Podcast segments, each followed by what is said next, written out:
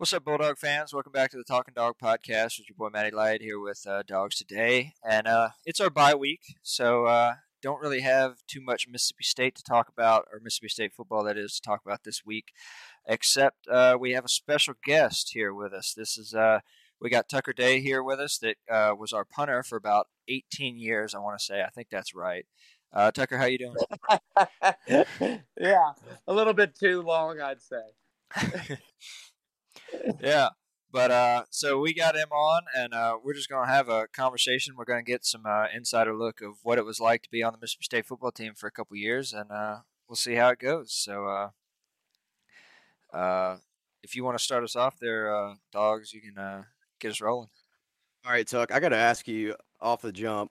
Um, I think you told us this the other week, but uh, rank the your favorite coach to your least favorite coach because I know you played under all three, and just kind of say why you have them ranked where you have them ranked. Okay, hit me with a with a solid question right off the bat. See, I don't want I don't want to hurt anybody's feelings because all the fans have all their opinions and everything like that. But as far as from my experience goes, you know, I started out with Dan Mullen, went to Moorhead, finished with Leach. My favorite that I ever worked with, and it's pretty simple. It's an easy answer, no questions. Dan Mullen. Dan Mullen was an absolute uh, perfection artist. Everything that he uh, got out of his players, as far as work ethic goes, was all for really good reason. He gave us the best food. He gave us the best clothing. He treated us as, as if we were these prize stallions. And I mean, I'd never been kind of in that sort of hospital hospitality state where everything was just so perfect. And here's the crazy twist of it all. I was so afraid of Dan Mullen. I mean, there was like an attitude in the entire room that was terrified just walking the hallway next to him. I mean, you couldn't even look at him you were so scared of this dude. And you know, Dan Mullen had this high pitched voice, and he was like five foot seven. But I mean, damn, like he was intimidating. But yeah, that's that's that that was easily the best I've ever I've ever worked with, and probably will ever work with. Yeah, he just kind of demanded everybody's respect. Where did the intimidation come from? Was it the the way he talked to y'all, the way what he expected from y'all? Uh, where did what did it? Yeah, did so come from? Yeah, perfect question. He had established a culture. Obviously, Dan is one of the, the rare coaches, you know, that actually lasted at state for, you know, I think he had nine seasons, and at the end of it, he ended up leaving. But he had established this culture where he kind of held his coaches accountable, and then his coaches would get on you. But then, as far as your relationship with Dan went, how he carried himself was so professional and he was had so much energy all the time. But he had these green piercing eyes, kind of like Voldemort, that if he looked at you, you could just tell right away that you were about to get your life or your heart ripped out of your chest by what he was going to say to you, or he was going to tell you something great. You just could never tell. And that was kind of what made him this mysterious, you know, you know, Napoleon Bonaparte type figure where you're going, whoa, this is a whole nother level of a human being. So I, I, I mean, I'm speaking for myself here, but I, I guarantee you, you ask guys who played for Dan Mullen and Moorhead and Leach and stuff. There's a few of us, Austin Williams, Sherman Timms, a couple still around. Will tell you Dan Mullen was one wicked sharp. Nothing. He never missed a beat, and he was always piercing you and asking for the best out of you. And that's just kind of what made him so intimidating because it was relentless. I think did Errol play for all three? Oh yeah, Errol played yeah. for all three as well. Yeah, we need to get him on here and ask him sometime. Um, well, who's your number two then? Ooh. See, this is the this is the one I think where I was talking to you guys. It was pretty difficult. Um, as far as where I had the most success, I I had the most success under Moorhead. Um, you know, I, I was a two year starter for him and was hitting the ball really well. I was top in the country, but between well, we actually punted under Moorhead too, so you know, yeah. We, see, but they don't get much chance Moorhead to and Leach, you, yeah, and between Moorhead and Leach, you know, you have more of a relationship with Moorhead. He was a nice guy. He was a player's guy. You know, he was always always trying to, you know, at least have some sort of rapport with you. Whereas, man, you guys put me on the spot here. Whereas, in truth, though, looking back on it, yeah, I'd probably I'd probably still stick with Moorhead just because Leach he doesn't care about special teams necessarily. He lets the the the special teams coordinator and the other guys deal with it. He kind of just avoids it the whole the whole way and doesn't really talk to us. So I I I'd go with Moorhead. I could see that too. Yeah. Um, He's he's too cooped up with the with the air raid. Yeah. The yeah. air Well, raid. he uh he needs to keep giving it his attention. Um, from, from what I keep seeing it. Well, it's you know the the typical MSU cycle. It's like right when you think it's it's going and it's going good, he just comes out and they have a game like they did against Kentucky, and uh, I mean Bama was kind of to be expected. But um, what are your thoughts on the on the year so far um, compared to like last year? Like, do you think they've improved much, or do you think it's kind of like the similar? Uh, to because the team got better through the year last year, but like I haven't really seen them make like the next step. Um, so, Right. like, what are your thoughts there? Here's the way I see it. With this, you know, program that we're at right now with, you know, the air raid and a high expectation on offense, you know, you're going to play against some teams that are going to find a way to shut that down. I mean, it, it's happened all over the all over the map. There's no season where you're going to be perfect every single game. And I think I want to say we built off of last season a little bit more. You know, they say year three for Leach, and just from playing with the guys last year and how the system was, they hadn't uh, fully understood it yet. I think we finished seven and six last year, whereas right now we're looking at five and three. You know, pretty pivotal point in the season. You know, we're at the bye week looking at Auburn and then Georgia, which is going to be you know back to back huge games that were, will decide the fate of this season.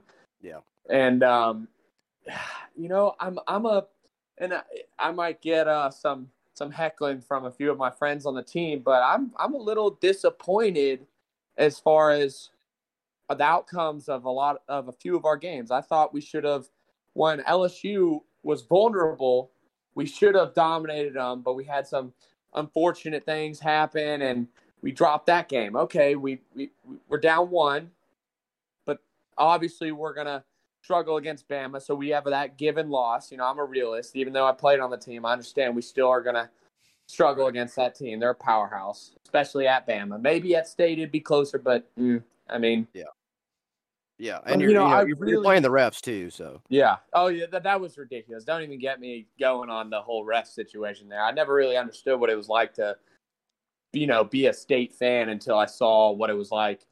yeah, Trying it's different when you're when you're it was- seeing it and getting all the angles and all the slow mos, and you're like, wow, that just uh, It's it's like- unbelievable. Like I like Bryce Young's uh, roughing the passer. Uh, what was it, Jordan Davis or whatever? Yeah, if I wanted to go watch some. Shakespearean play, I would have paid to go see that. I'm trying to watch football, damn it. Yeah, yeah, Um, but uh, yeah, I was and I was disappointed about Kentucky. But playing at Kentucky is really hard for us, just like how it's really hard for them when they come to state. I mean, it's vice versa. We beat them at home; they beat us at home. You know, it's just Yeah. kind of how it goes. Yeah, so for sure.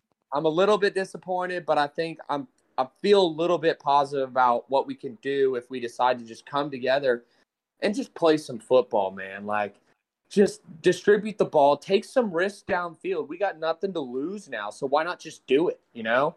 Yeah.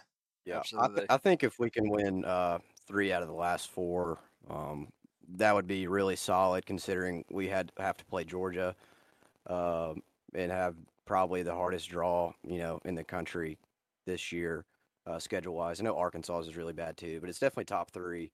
Oh Um, no, our our schedule is the hardest.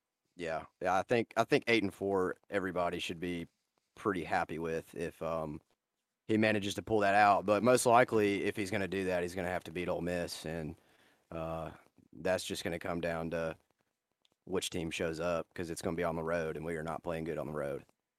Yeah, yeah, it's been a been an interesting experiment on the road. That's for sure. And- It's a good point. Well, speaking of Ole Miss, uh, you know the the temperature between the Egg Bowl rivalry uh, since Leach and Lane have been hired seems to have cooled off dramatically compared to what it was against uh, with Mullen here, and then especially with Moorhead when everybody got personal fouls.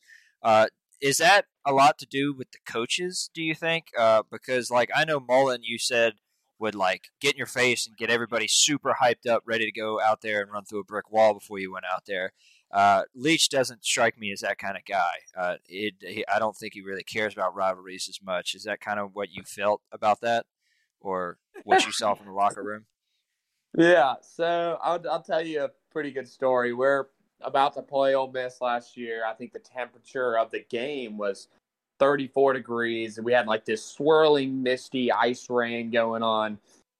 And Leach Yeah, comes into there. the locker room to give his pregame speech, and he's like, you know, he gets in his stance in front of everybody, and his guts hanging out. He's in his cargo shorts and his shirt, and he's like, "Okay, you guys go out there and you do your job and you beat them. All right, break it down," and just walks away. so, so then so he kind of just blank stares us and walks away and leaves the whole room just kind of going, "Oh, all right." And then like, so then a bunch of the players are like, "All right, let's go. Let's let's mess them up. Let's get them." And all you know, we're trying to do the rah rah shit where we hype each other up, but you know. It has definitely cooled down to answer your question. Like Moorhead used to headbutt the whiteboard and throw like his marker across the room. Heck, I think during the game he told me he was, you know, about to lose his mind and jump off a bridge. He was so exci- excited, and I was like, "Well, man, let's calm down a little bit here." and like Dan Mullen used to literally sprint in the locker room, and he kicked over a like a Gatorade uh, cooler once full of ice and stuff. I mean. like and then you take on on Lane Kiffin's side, this dude doesn't care about the rivalry. He knows it he knows winning will help save his job and everything, but I mean this this is a guy that literally bounced between like five different programs in 6 years. I mean, he doesn't care. Yeah. Like and He's- like he's he, he always just likes to troll, and he likes to troll Leach too. Yeah, and they, they go back and forth. Like Leach likes messing with him. He he likes messing with Leach, but they're friends. And whenever you have friends as head coaches, you know, at these two schools, it's not going to be as ruthless and violent. But you know, here's what I hope. I hope this year's game turns violent, turns a little bit more gnarly, because that plays to State's favor. When we get Ole Miss off that cute northeastern prep school bullshit that they do, we can always absolutely terrorize those guys. yeah. So Yeah. I And our and you know our defense is like really good this year. Honestly, they played good against Bama. Like I mean, they held them to 29 rushing yards. I mean, when's the last time you seen Bama rush for 29 yards? And and Ole Miss is a running team this year, so I like the way that it matches up. yeah. Tucker, you were on the team that year that everybody got a personal foul, correct? oh yeah. Wa- 2018. was that your first personal foul as a punter uh, on a Mississippi State football team? Uh, yes, yeah, that was that was my first personal foul, uh, and but wasn't my last. what was your last one? 2020 when the guy missed the extra point, or not 2020. Yeah, 2020. So 2018, the whole field's charged at Ole Miss. Yeah. 2019 was my last personal foul when they missed the The when they had the and piss and miss. Yeah. the Oh, yeah, infamous kick, and we ran the field. And Cody Schecksnyder, my backup punter, was in the middle of a fight with like I think his name was like Anthony Teasdale or something. He was this huge guy, oh, like Tar- Tariqious Tisdale. Yeah, that's it. He was Yeah, huge. and my yeah. backup punter, Cody, he's now coaching at Arkansas State, is five Right. foot eight and tiny and getting clobbered by this dude. I go shove the guy, grab Cody, throw some other Ole Miss guy on the ground. The next thing I know, our whole team got flags. And their whole team got flags. It was amazing. I loved it. I had class with Cody. I, I remember him. He's he's a funny guy. Oh, Yeah. Yeah, Cody was hilarious. But yeah, that was uh I was there for those two. Those were I'll I'll live with those memories till I die, so Yeah, and Oh, yeah. and talking going back like on the coaches and the rivalry thing. I mean, Leach had a terrible record against Washington when he was at Wazoo, um, so I just don't think he takes it that seriously. And Moorhead did a lot of things that I didn't like, but I will say he took the rivalry really seriously. And I remember after the 2018 game was over, he was like out there like cussing out Ole Miss's AD on the field. Uh, and I, Oh, yeah. he, he earned some respect out of me when that happened. Um, if only he didn't waste the best defense in the country that year. But anyway, that that was uh, that that was something that that he did that I like. So yeah, Moorhead Moorhead took care of business in the Egg Bowl, that's for sure. Um, and I, you know, I think, I think Leach. I mean, I don't see him actually getting hyped up, but this, this is a pivotal game, game number three for him in the Egg Bowl. That, in a lot of ways, to me, is a must-win. That's all I'm going to say. Yeah. yeah, Uh, I think sure. I'm on the same page as that, especially you know if we beat Auburn, drop one to Georgia, and then beat whoever we play at at homecoming, um, and, and we're going in there with uh, we're going in there seven and four, uh, then I really want that win. You know, Oh yeah, seven. eight eight regular season wins seven looks a lot better than seven. absolutely. So that's really what I I and I feel like that's probably what it's going to come down to. Um, so I really need that Egg Bowl win this year. yeah, you and me both, pal. All right, I have a, a kind of a more interesting question that I don't think a lot of state fans think about, but I think you probably would know the vibe at least around the athletic program. If Joe Moorhead had won the bowl game in 2019 against Louisville, do you think he would have kept his job with everything else going on in the locker room? Well, that's a that's a very very very precise question. Um, At least for that year. so you know he did he did some things right that season. He won the Egg Bowl. I think he won a. I think he beat Auburn at home, or had a couple other pretty good wins in there. Kentucky, I think, was one, and but in the in the moment of that season when he started losing control and faith from the team and the fans, he had a a press conference where he said, "You're gonna have to drag my Yankee ass out of here to get rid of me." Like he turned he turned all the hostility towards him back on them and was like, "All right, if you guys are gonna be this way to me, I'm gonna be this way back to you." And. When you do that to a fan base and to an SEC fan base, and even more specific, an SEC West fan base, that's dangerous. Yeah, And you're, the- the you're, you're media trying to, as You're trying to swim with sharks at that point Right. Yeah. and and like yeah the media will go after you and they're going to destroy you and they're not going to stop they're going to keep going until they find either a solution to get rid of you or something great you succeed and you start winning and then they cheer you on like you're maximus the gladiator from that movie you know like and i think in that moment and then once one of my best friends uh, Garrett Shrader at Syracuse tearing it up. Shout out to my boy. GS6. When he got his face boxed in and Moorhead did not discipline Willie Gay, who I love Willie too. I you know, I played with him in the Army game and we're we're close. Like you even Willie nowadays would tell you like, hey, I shouldn't like I shouldn't have done that. But you know, he kinda lost it in that moment. And when Moorhead didn't do anything, he lost the team split in half and he lost all control. And I think him getting fired was kind of ine- inevitable at that point because he had lost the faith from the boosters, which kind of dictate everything. Yeah. Yeah. And from some of the, I know everybody claims to have their inside sources to the boosters and all that stuff, but from my claimed inside sources and everything, I was hearing that Moorhead was gone after the Egg Bowl, and like every everybody was hundred percent sure that he was gone after the Egg Bowl, no matter what. And then he won that Egg Bowl, and then you know that saved his job until the bowl game, and then we lost the bowl game, and inevitably he was fired. And um, Yeah. I was always kind of under the impression that that Egg Bowl win, that close Egg Bowl win, saved his job until the until the bowl game, and then well, they were like, well, we he just won the Egg Bowl, we can't fire him this week. You know, that just would look bad. And it Uh, was in such like so- dramatic fashion, and it had the whole country's attention. You know, it's on Thanksgiving night. We're the only game, and I think the I think at that point they were like, "Man, this would be a really bad look if we fired him right after he won against our rival and got bowl eligible."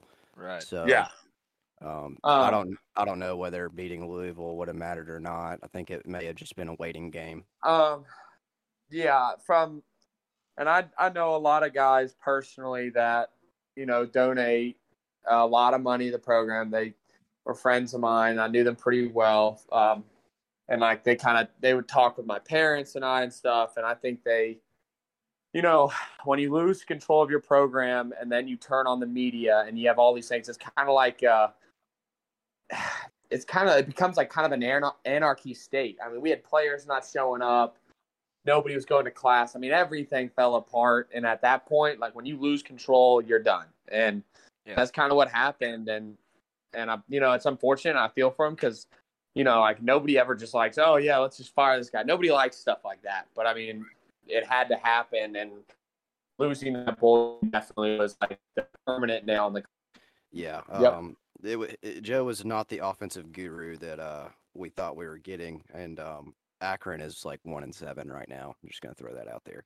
Yeah, yeah. But uh, Matt, you wanna you wanna talk about the the kicking uh, tryout thing? Yeah, yeah, I would um, because I got two really two points here. Um, but the first was um, Tucker. So your last year was last year under Leach, and uh, that's when we had some kicking trouble and and you told us you were the holder so like when we place kick field goals and stuff you would always hold correct yep yeah. Uh, so we had some trouble with the with the kicking uh, this last year, and then it all came to a boil during the Arkansas game when we missed, I think, three field goals, and one would have tied the game, and two would have won the game.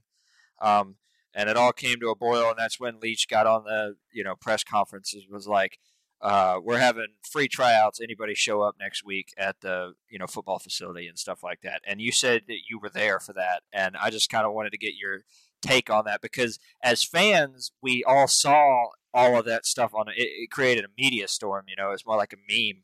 But I don't remember ever seeing anything from the school or the team or anything post anything about oh it actually happened what came what, what came of it and stuff so i never was sure that it actually ever really happened the way he said it would and uh, i just wanted to get your uh, your thoughts and uh, stories behind that because uh, it did happen and uh, i wanted to know what what it was like. Yeah.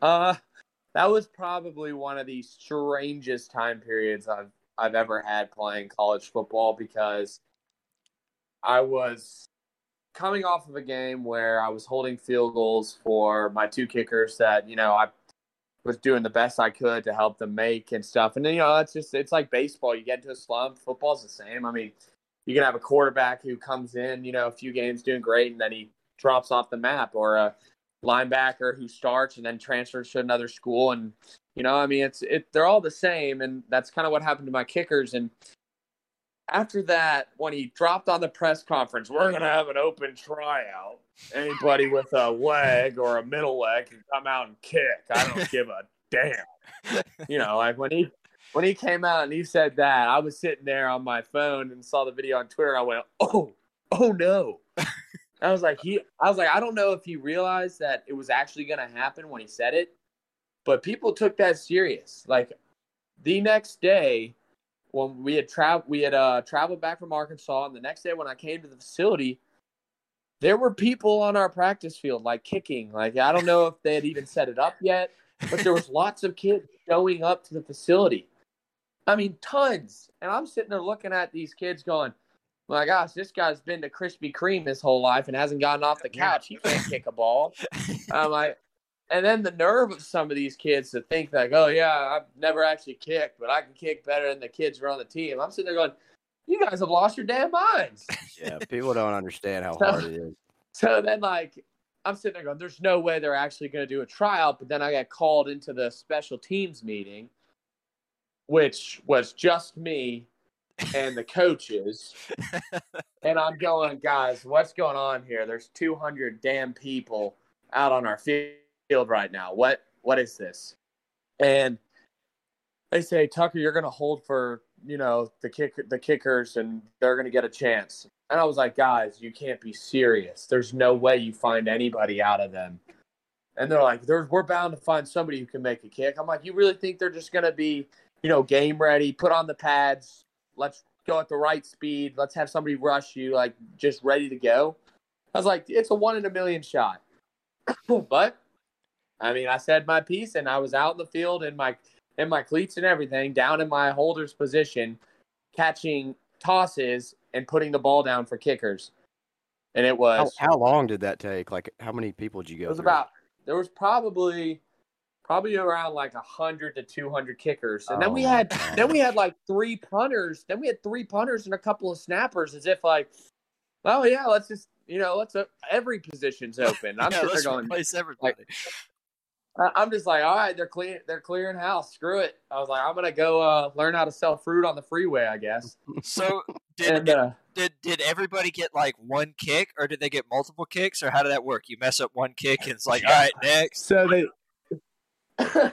so here's here's the, the the amazing thing about it All- all- everybody got to warm up and it was like first come first serve you were there the longest you can warm up the longest and at at like 4.30 they were just going to start the tryout whatever and you have all these kids kicking and you have our equipment staff like shagging balls for them it was really hard to get them to shag balls for the actual kickers and punters on the team but they're shagging balls for all these kids and here's here's the most amazing part of the entire thing. Mike Leach wasn't even out there. he wasn't even out there. The only person who was out there was Dave Emmerich, who's no longer even at Mississippi State, who was standing up on the balcony with a megaphone going, All right, guys, get the balls. All right, line up on the 30. Okay, kick them. and and I'm sitting there holding, and I here's here's when it gets wild. I'm going, you know, there's no way I'm going to have to hold for every single one of these kicks. well, I do.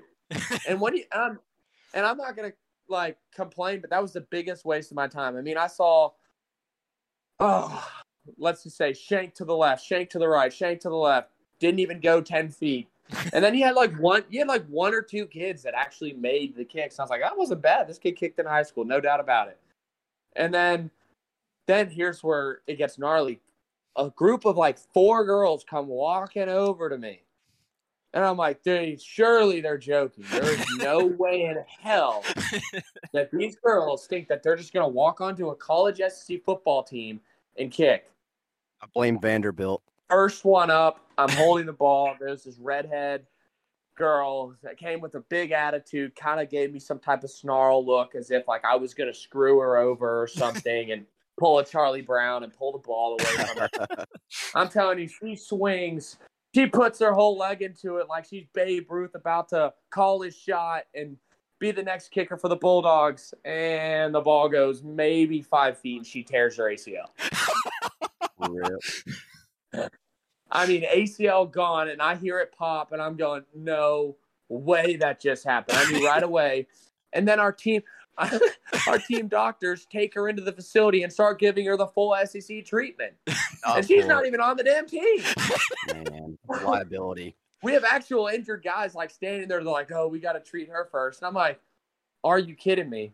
So I'm sit, I'm still there, and there's three other girls coming. Another one tears her ACL. Same scenario. Done. Forget about it.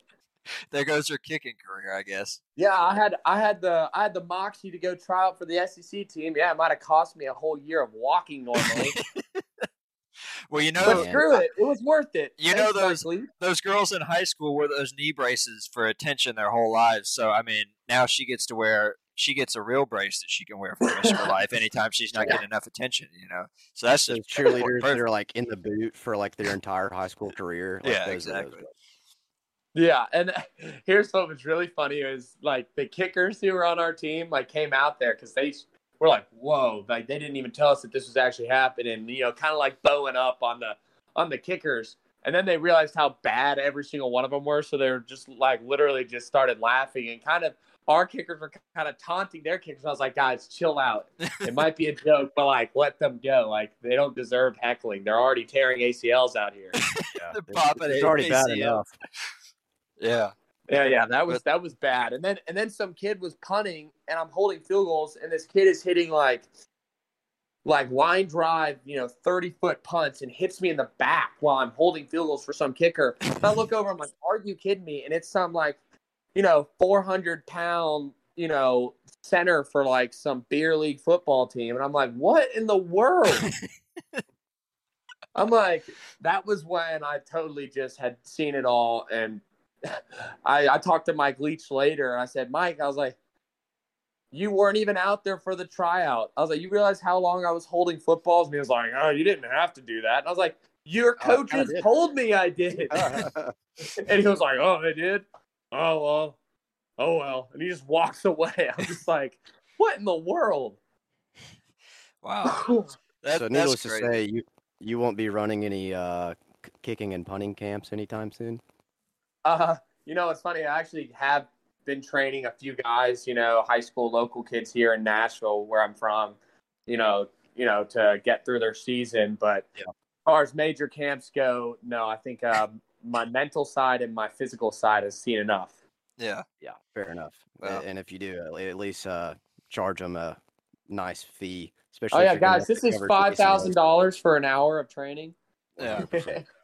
You know, uh, before we get off the kicking uh, conversation, I did have one more question I want to ask. Since you, you know, you were the holder and you, uh, you were on special teams for the whole time. I was wondering if you heard about this kid, uh, Kyle McCaffrey, or uh, excuse me, McCafferty, McCafferty, McCarthy. McCarthy. McCa- McCaffrey? McCarthy?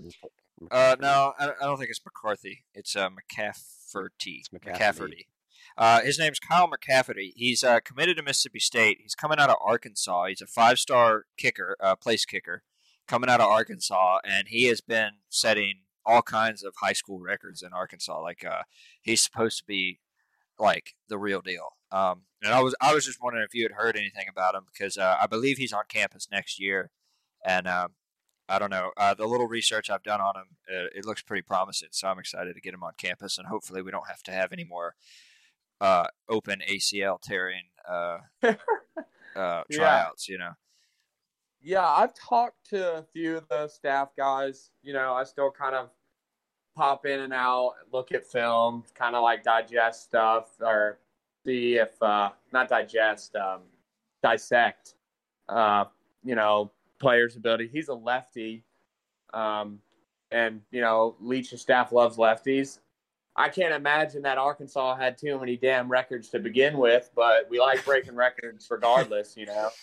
Um, so like that's always promising because you need a confident kid. I mean, this fan base has just been in the biggest love hate with kickers since I, I since I got here. I mean, Yeah. like it's just not as bad as Alabama and some other schools, but pretty close. Yeah. Um, and you know, I I'm gonna have to probably I need to reach out to him uh, just so I can kind of pick his brain a little bit, see what he's about, see what kind of um, mentality he has coming in, give him some tips on how to deal with the staff and everything. Um, but you know, you you always kind of get excited for new new legs coming in, but that transition from high school to college is one of the hardest transitions that I know I ever went through as far as the amount of physical stress that starts happening, like all the working out, all the all the extra stuff that college football demands from your body compared to high school is kind of incredible in a lot of ways. I mean, I went from no pain playing all three positions and safety and all sorts of stuff in high school while playing ice hockey at the same time, not feeling any physical pain to I was narrowed down to a fuel kicker, kickoff guy and punter when I was a true freshman and I couldn't go past week 3 because I had a torn hip. I mean, that's just kind of how how fast like your body changes and and stuff through all the physical stress. So hopefully, you know, once I talk to this guy, I can give him some pointers and and he has the right mentality because I mean, God forbid, it's really hard to get a solid kicker in college, and we really need one badly. Yeah, we do, and you know, fan bases, especially ours, because we've had problems in the past, and like you said, Alabama and other fan bases. But you know, it's easy to be really hard on kickers because you don't usually remember the ones they made. You usually remember the ones they missed, and you know, like last year against Arkansas, and you know, some of the field goals that we missed this year earlier on in the season. Uh, those are the ones that stick in your mind. So it's always easier to be negative on kickers than positive. positive, and I guess that's just kind of a, you know, uh, a trade, you know, just a byproduct of of that position. But uh, I'm I'm I'm looking forward to him getting on campus. I hope he can. Uh, I hope he can live up to the hype. I uh, why why does Leach like lefties? Just out of curiosity. You know, I think a lot of it has to do with how the ball uh, kind of rotates the opposite way of variety. I mean, if you look at across the league, whether it's high school, college, NFL, predominantly every single kicker is a righty.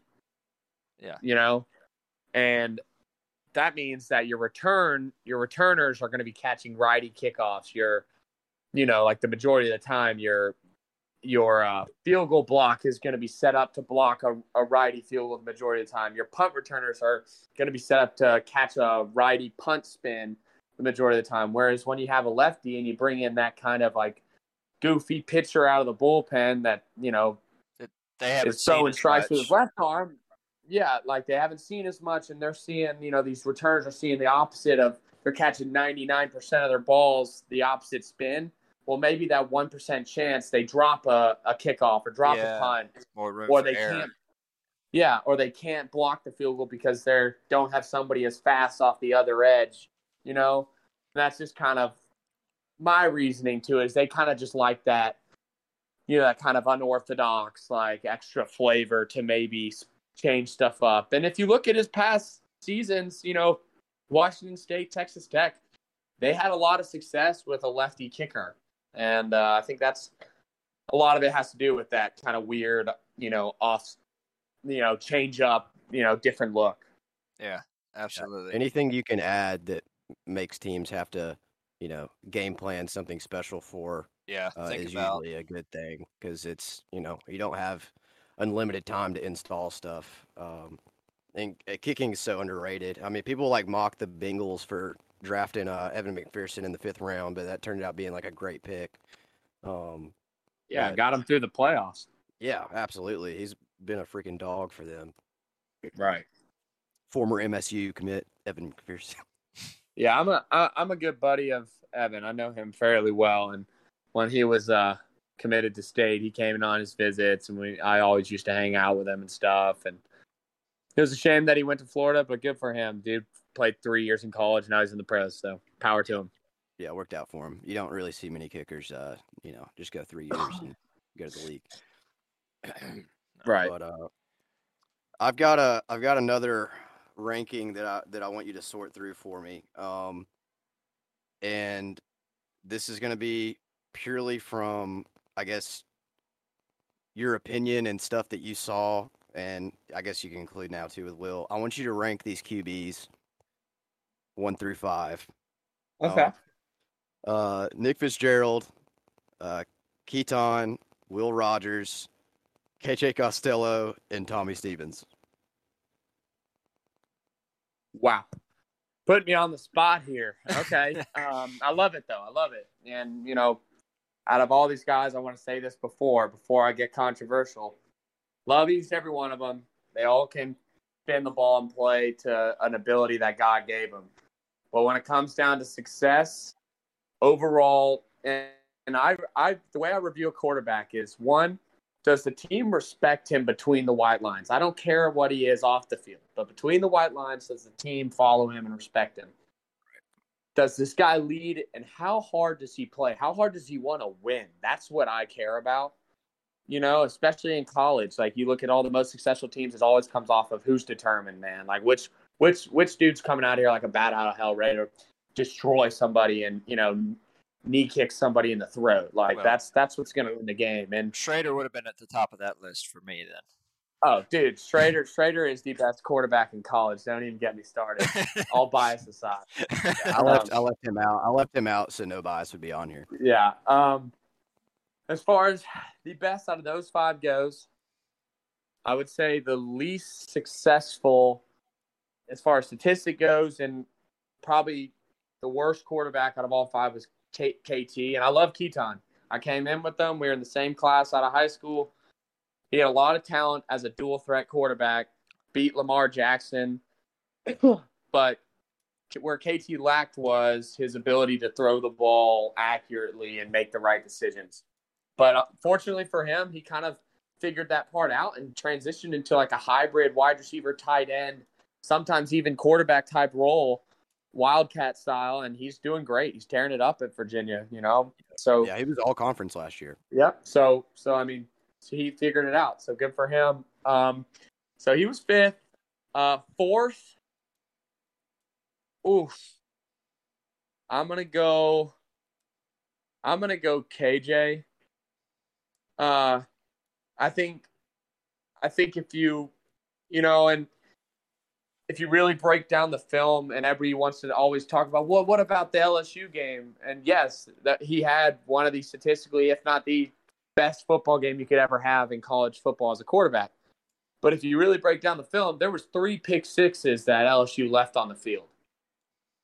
You know, so like one, didn't he?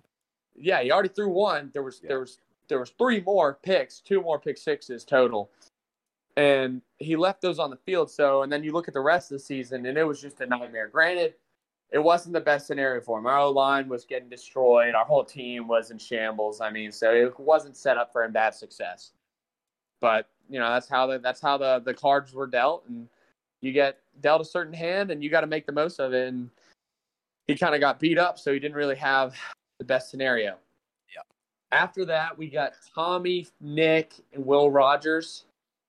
Yeah. Yes. Uh, I'm gonna say Tommy after that. Uh, Tommy is a definitely a solid uh, bronze bronze medalist. He had some some moments of being great, but I think when when you got the heat of these huge D linemen coming at him, I think he kind of tried to protect himself, and he would probably get really teed off of me from say for saying that. But I mean, that gets scary, and it happens really really fast. And some guys, you know, just like kind of like to dive and slide out of the way, and I feel like that's kind of what happened with him. Love the guy. He had health problems too. I mean, I can't. yeah, yeah, and understand. but I mean, everybody in football ends up having health problems. I mean, I had back issues, knee issues, hip issues, and I was punting, you know, so like it's everybody. And then easy second, Will Rogers. Um, this Will Rogers at home might be hands down top three quarterbacks in college right now.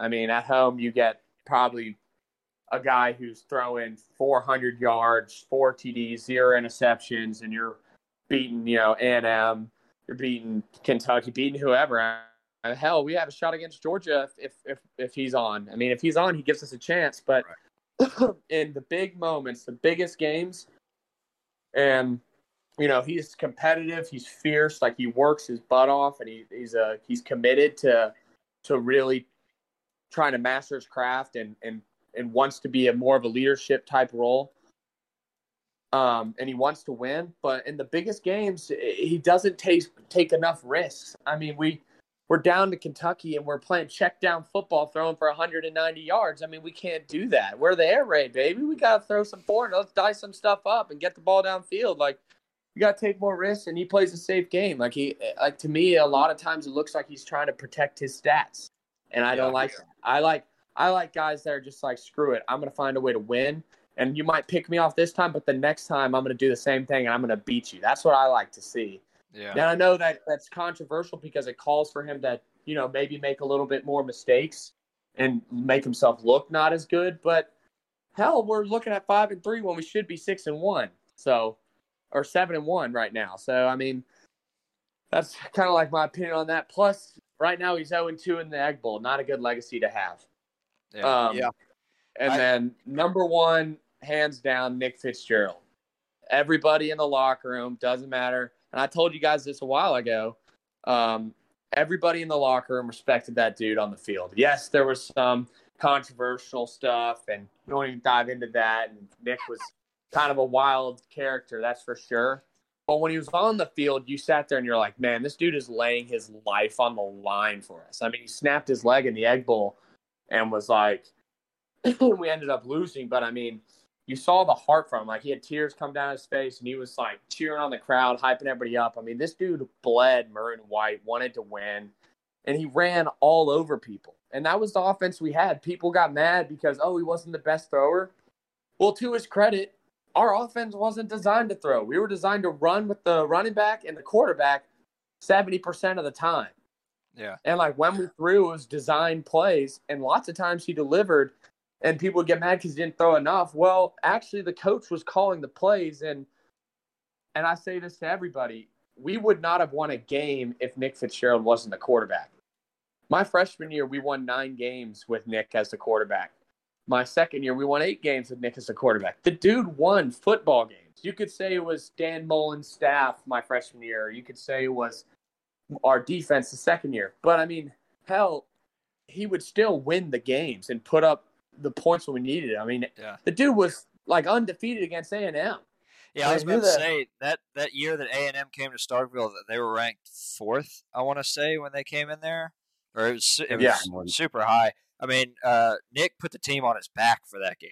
You know, Yeah, like Who scored the first play of the game? yeah, I And- mean, and yeah. And Nick, I mean, look at what he he almost beat Alabama. He was literally a player from running out of bounds and coming back in and catching the ball from beating Yeah. them. I was about to say he did. Beat I mean, that's- Alabama in my. Like he and it, and if he would have at done that, if if Yeah. he would have beat Alabama, we would have won that. We would have that season. We would have had ten regular season wins.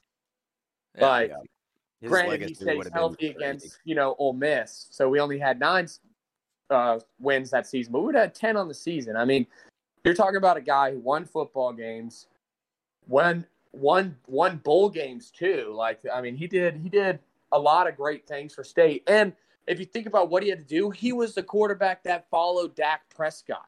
I mean, the pair of cojones that you got to have just to step into that role when you have the the prodigal son, the golden goose that everybody you know worships, and he has to follow that. I mean, it takes like all sorts of talent and ability and just mental uh, moxie to be able to do that. And I just have all respect for the guy. yeah. Fair enough. Absolutely. And like what you were saying with Will with the check down stuff, that's I, I really like Will and I think he's a good quarterback for what he is, especially in the system that we have designed for him to play around at the moment. But like the risk taking is one of the most frustrating things as a fan for me to watch, like with the the not taking risk in games like yeah, the, the Kentucky.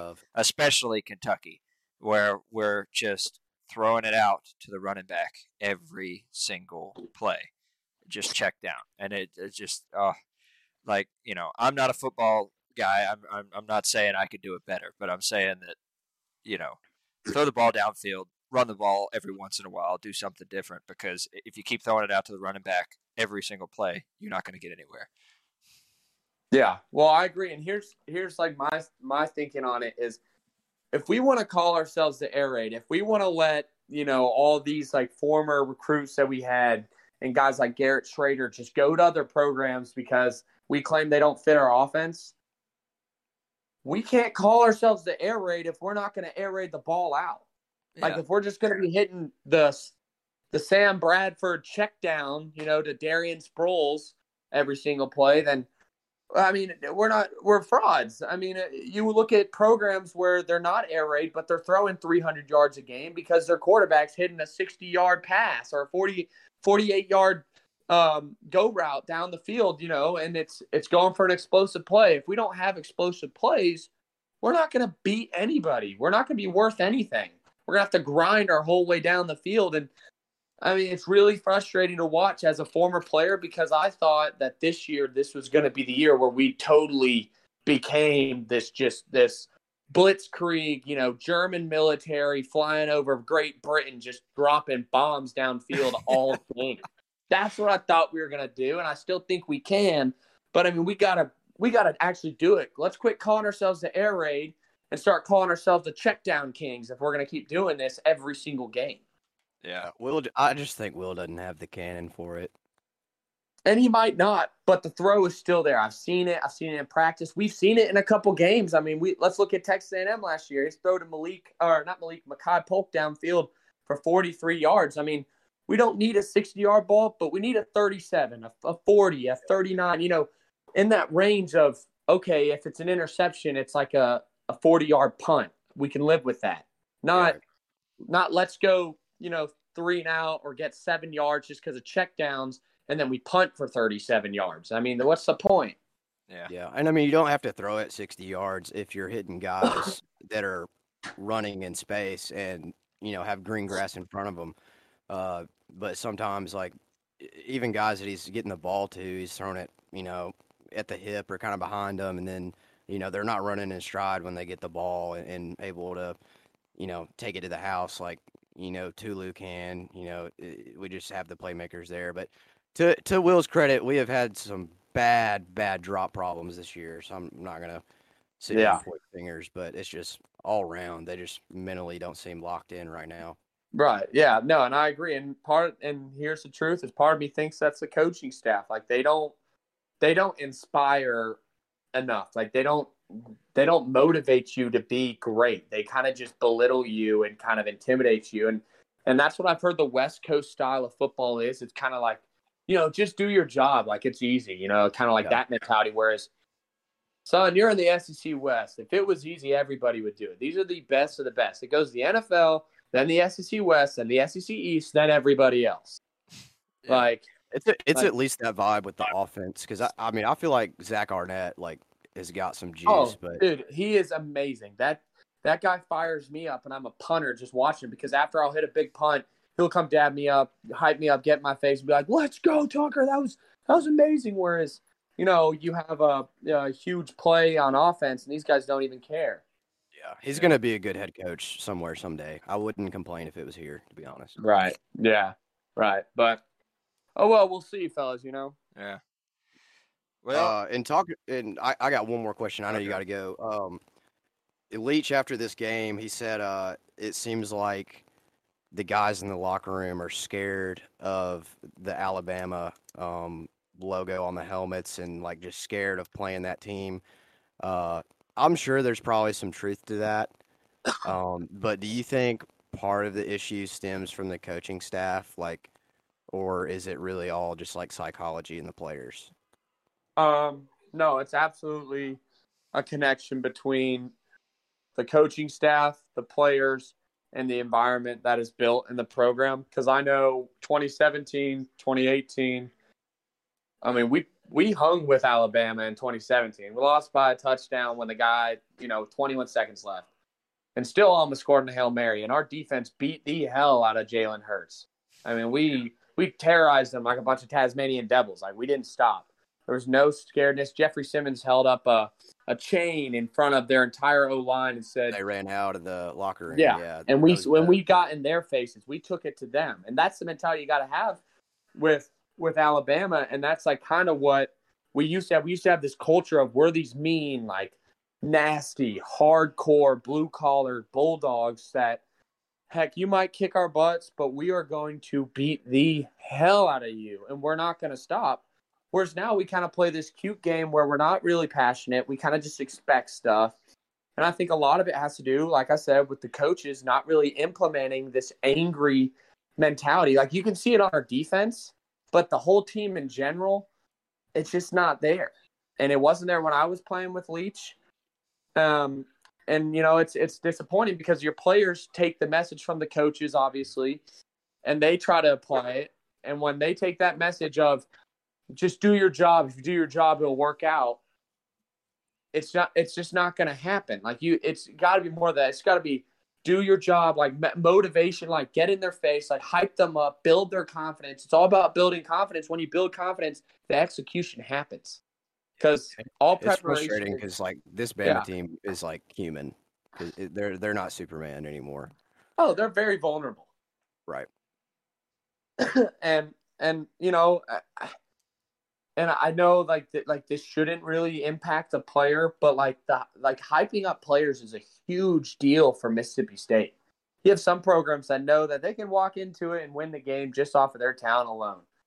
You know, and that's kind of like what Alabama's been doing. They've been eking out wins because they know they're more talented and they will win.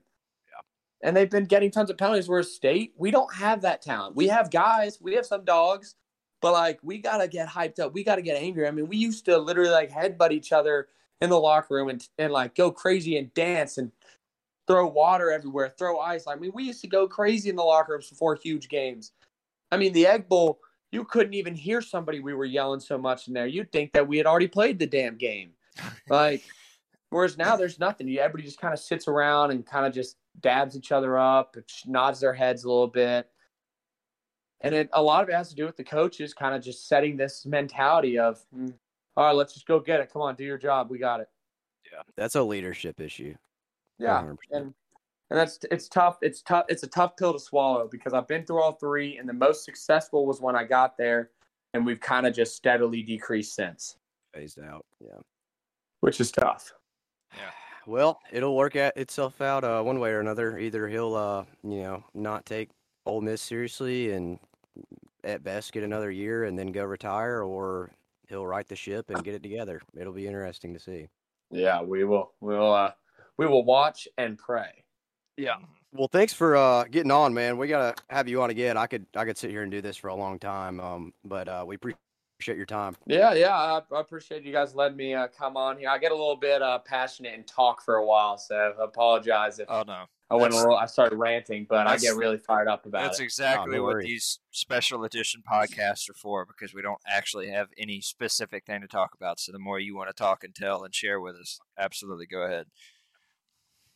Oh, awesome, guys! If you ever ever want uh, me to hop on again, or maybe I can, maybe I can talk to like Garrett Shrader or somebody to get them get them to hop on. I, I will. Yeah, Absolutely, man. Let us know for sure. I'd love to have him. All right. Yeah, well, I it was great appreciate it, having fellas. you, You guys have a good. You guys have a good evening. Yeah, Yes, we'll sir. see you later. easy.